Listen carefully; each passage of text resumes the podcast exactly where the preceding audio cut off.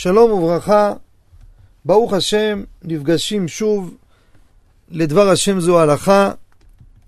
אנחנו נמצאים בעומקה של עומקה של הלכה, שסימן שי"ח דיני בישול.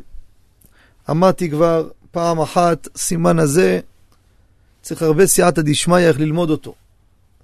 זה בבתי מדרש, יושבים, לומדים אותו שעות על גבי שעות, בפנים, עם כל הראשונים, האחרונים, זה לא... יש הרבה פרטים בו, וכל פרט מסתעף. בעזרת השם, בסייעתא דשמיא משתדלים להביא את הדברים ככה בקצרה. נגענו בשיעור הקודם בדבר חשוב מאוד, כלל חשוב, צריך לדעת אותו. לגבי, ידוע, כלי שני אינו מבשל. כלי שני לא מבשל. מה זה כלי שני? יש פה מים רותחים על האש או במחם, עברו לכלי אחר, כעת שהם בכלי האחר, זה נקרא כלי שני. כיוון שהם יצאו מהכלי ראשון, עברו לכלי אחר, הדפנות הן קרות, נתנו מכת קור לזה, אף שהמים רותחים. זה נקרא כלי שני. נגענו בזה בעבר, הסברנו. כלי שני לא מבשל. רק דבר שהוא כלי ראשון, או עירוי, שפיכה מכלי ראשון, יש לה תכונה שיכולה לבשל. כלי שני לא מבשל. שאלה היא, כל דבר, או שיש דברים שהם חריגים. מבואר מפורש בשולחן ערוך בסעיף ד', בשי"ח, שדבר שהוא קלה הבישול, מה זה קלה הבישול? קל בישול, כשמו כן הוא. מה זה קל בישול? מתבשל בקלות. בקלות. דבר שמתבשל בקלות, זה דינו קלה הבישול, גם כלי שני מבשל אותו. זה דבר ראשון, צריך לדעת את זה. זה שולחן ערוך בסעיף ד'. מה הגדר של קלי הבישול? מה נדע? מתבשל בקלות, לא מתבשל, מאיפה נדע? מרן הביא דוגמה, קוליאס האספנין. מה זה? דג שהוא בהדחה מתבשל, בקלות הוא מתבשל, זה דוגמה אחת שמרן הביא. אבל איך אנחנו נדע, עוד דוגמה הביא, מליח הישן. זה דג מלוח ישן, אינם צריכים בישול על המעט, הדחתה נגמר מלאכתן. יש נוקטים זה מקל פטיש, אנחנו למעשה נוקטים זה מדין בישול. בסדר. איך נדע לשאר דברים? בגלל שאנחנו לא יודעים, לאשכנזים, כל דבר רך שאני לא יודע, אני חושש ודינו כקלה הבישול. כל דבר שהוא רך, זה לגבי הדבר הזה. כך כותב מגן אברהם ועוד. אבל הספרדים, זה הפוך. כל דבר, בין קשה, בין רך, כלי שני לא מבשל אותו. אין לך מה לחשוש. מה כן, הרי בכל זאת כתוב שולחן ערוך, שיש דברים שכלי שני מבשל. אז איך נדע אם הדברים האלו הם קשורים לקטגוריה הזאת של קולס אספנין ומליח הישן, זה הדג מלוח שאמרתי. אז יש הגדרה שהרב משש כותב אותה בשו"ת תבואות שמש, ומרן הרב עובדיה בכמה מקומות לא נגע בהגדרה, אבל אמר, עיין שם מה שחילק הרב משש. ולא חלק עליו, הסכים איתו. ככה פשטות הדברים. אם זה דבר שגם בימות החול, הרגילות היא שמדיחים אותו כדי לבשלו, או בכלי ראשון או בכלי שני. גם בכלי שני עושים את זה לפעמים. דוגמה, מוזגים כוס, את המים מהקומקום לכוס, ואז שמים את זה בכוס. זה נקרא כבר כלי שני. או שופכים עליו מכלי שני. אם הרגילות ככה, אז בשבת, אם זה בקלות מתבשל, גם בכלי שני אסור. ולכן, ביצה, אסור לשים אותה בכלי שני. זה בישול בשבת. כך פוסק גם מרן הרב עובדיה. ביצה רכה, ביצה. קח אותה, שימו אותה בכוס מים רותחים, שעכשיו מזגו אותה מהמחם. זה כלי שני, זה בישול. אבל, דבר שהרגילות עושים אותו רק בכלי ראשון, אז אם תעשה בכלי שני, זה נקרא לא דרך בישול, וזה כבר, כמה שזה לא דרך, זה כמו כלי שני, זה כלי שני, אף שהוא נראה שבישל אותו, כלי שני לא מבשל, אין חשש. זה בקצרה, נגענו בזה. היו גם לגבי עלי נענה, עלי מנטה. דעת הרב מרדכי אליהו ועוד, אסור לשים את זה בכלי שני, מבשל. דעת רבי עובדיה, לא. זה לא קלי הבישול, אין בזה בעיה. נגענו בעוד נקודה, אני בכוונה מתמצת את זה כי זה נושאים חדשים לחלק מהמאזינים. דבר חריף לספרדים, אשכנזים שמקל גם יש לו על מי לסמוך. כלי שני לא מבשל גם דבר חריף, כמו לימון, אף שהחריפות מצטרפת לרתיחה, לא מבשל. יש נוקטים שכן יש להחמיר בזה, מחמיר תבוא עליו ברכה. עכשיו ניגע בעוד כמה פרטים. אדם יש לו פיצוחים ישנים, רוצה לחמם אותם, ואז הוא מחדש את הטריות שלהם. זה שיטה איך לחדש טריות של פיצוחים ישנים. יש ספר מאור השבת, מכתב, יש שם בחלק ב' מכתב כ' עוד ג' של הגאון הרב שלמה זמן אוירבך. מותר להניח אותם על גבי מחם, אין בזה בעיה, וזה, אין בזה חשש. עכשיו אני רוצה לנגוע בנושא חשוב מאוד, שבעבר נגעתי בו על קצה קצהו, ופה המקום לדון בו. מה זה תבשיל יבש כשיש בו רוטב? זה נקרא לח, או זה נקרא יבש. לחדד את הדברים, ברור לכל בר דעת שאם יש לך סיר מרק עם ירקות, עם עופות, מבושל כל צורכו. לפני שבת בישלת, שתית ממנו ליל שבת. הוצאת אותו, חיכית שהחום ירד, כי למה נשים בקור רותח, יכול להתקלקל, דרך אגב.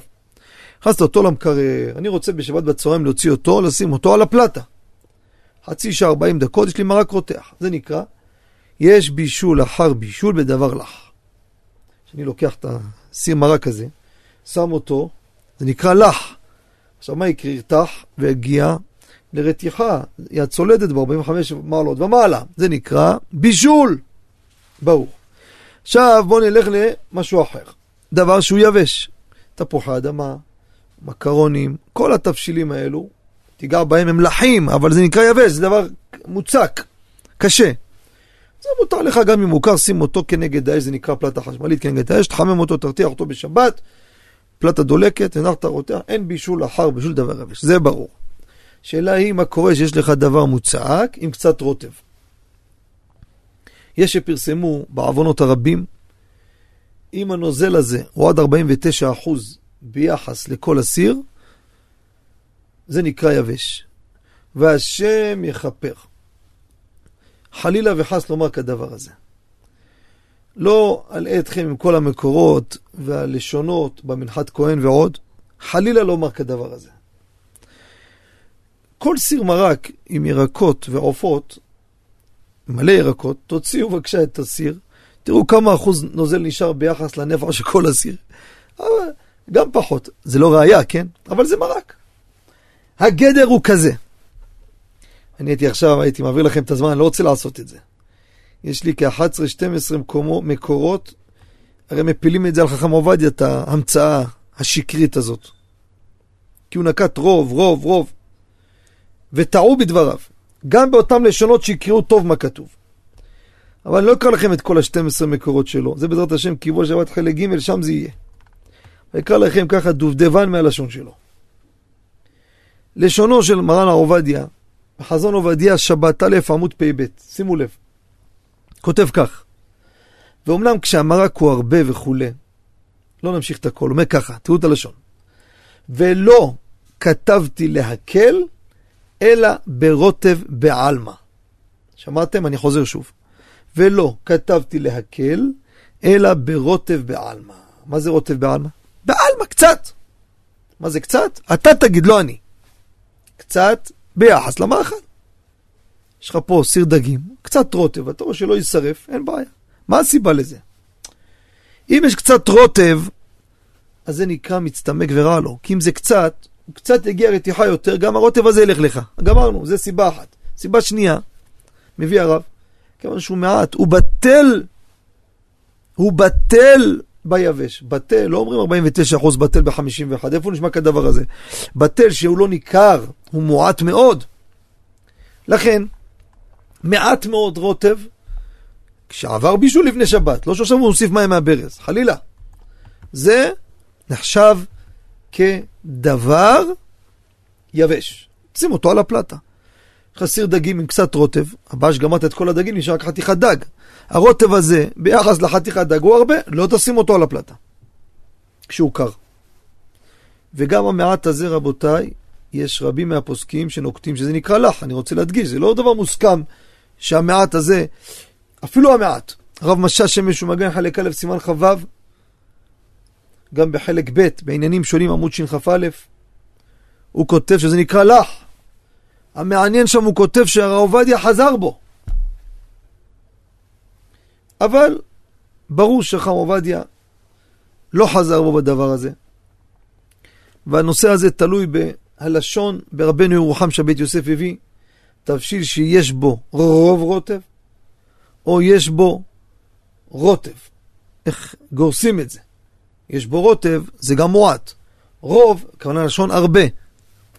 וזה תלוי בגרסה, אבל אחר למעשה אנחנו מקלים במעט רוטב, וזה הגדר כפי שאמרתי.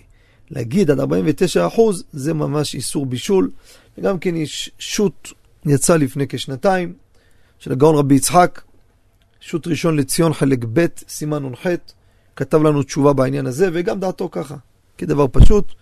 אם זה מעט מעט, לא 49 אחוז, זה צריך לדעת את זה. להדגיש, מיעוט רוטב הזה, גם אם הוא צלול מאוד, פשוט הדבר. וגם ראיתי, שלחו לי תשובה כתב יד של מרן, יש קובץ של מאור ישראל, לא זוכר את שמו, הכולל שם הוציאו בעמוד י"ז, לשון קודשו של מרן, כתב ידו. אם הוא מעט מאוד, אפילו צלול מותר. הנה שוב, אותו לשון, מעט מאוד, מדגיש אפילו צלול. זה דבר חשוב, צריך לדעת את זה.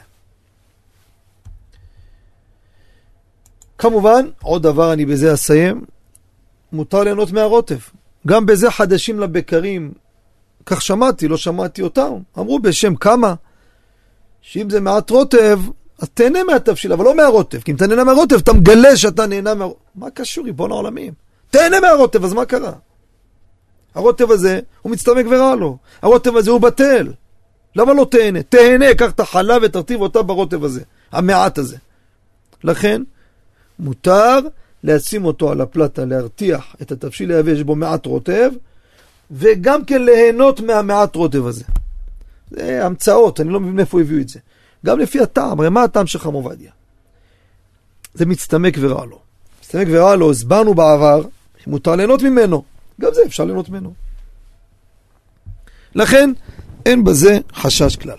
ולכן, יש סופגניה, עוד מעט חנוכה. עוד מעט זה... כל השנה אפשר להגיד על כל חג עוד מעט. אז הזמן רץ. סופגניה אפויה, יש בה ריבה, רוצה לחמם אותה על הפלטה. מה יהיה? איך תתייחס לזה? הרב אלישיב אומר, אם היא כמות מועטת, שכבה דקה נמרחת, זה יבש. יותר מכך זה לח. אבל גם הרב אוירבך, גם מרן הרב עובדיה, חזון עובדיה חנוכה עמוד י"ט, זה נקרא, הרוטב הזה, הריבה הזו, היא מעט, זה נחשב כדבר יבש, תחמם אותו, אין שום בעיה. אבל, צריך לשים לב רבותיי, בזה ניגע בזה בעזרת השם בשיעור הבא. נאריך בזה, צריך לדעת שבקונדיטוריות, לא כל ריבה היא עברה כולה תהליך של בישול. הרבה פעמים הם לוקחים מים מהברז, מערבבים כי היא באה מוצקת. ואז המים האלו לא נקרא שעברו בישול. צריך לדעת את הדבר הזה. ניגע בזה בעזרת השם. עד כאן להיום.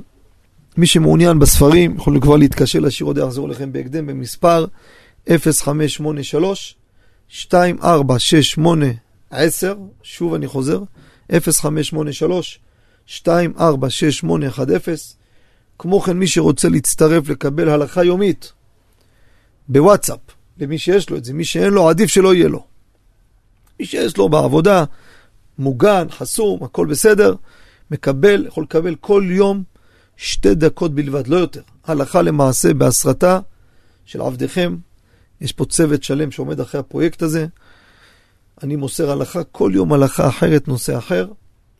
אתם לומדים, מחכימים, מעבירים לחברים, לידידים, בעבודה, משפחה, וכך תרבה הדעת, והנה, כאילו מסרתם שיעור לזיכוי הרבים. איזה שיעור? כן, העברת לאחרים שאני לא הייתי מגיע אליהם. אז תשלחו בקשת המילה צרף, צדיק רש פ' סופית, למספר שאני אגיד לכם, ויצרף אתכם. תשלחו עכשיו הודעה למספר 0542 3 3 3 576. אני חוזר שוב, 0542 3 3 3 576. יום טוב ומבורך, יהיו ברוכים, שלום שלום וכל טוב.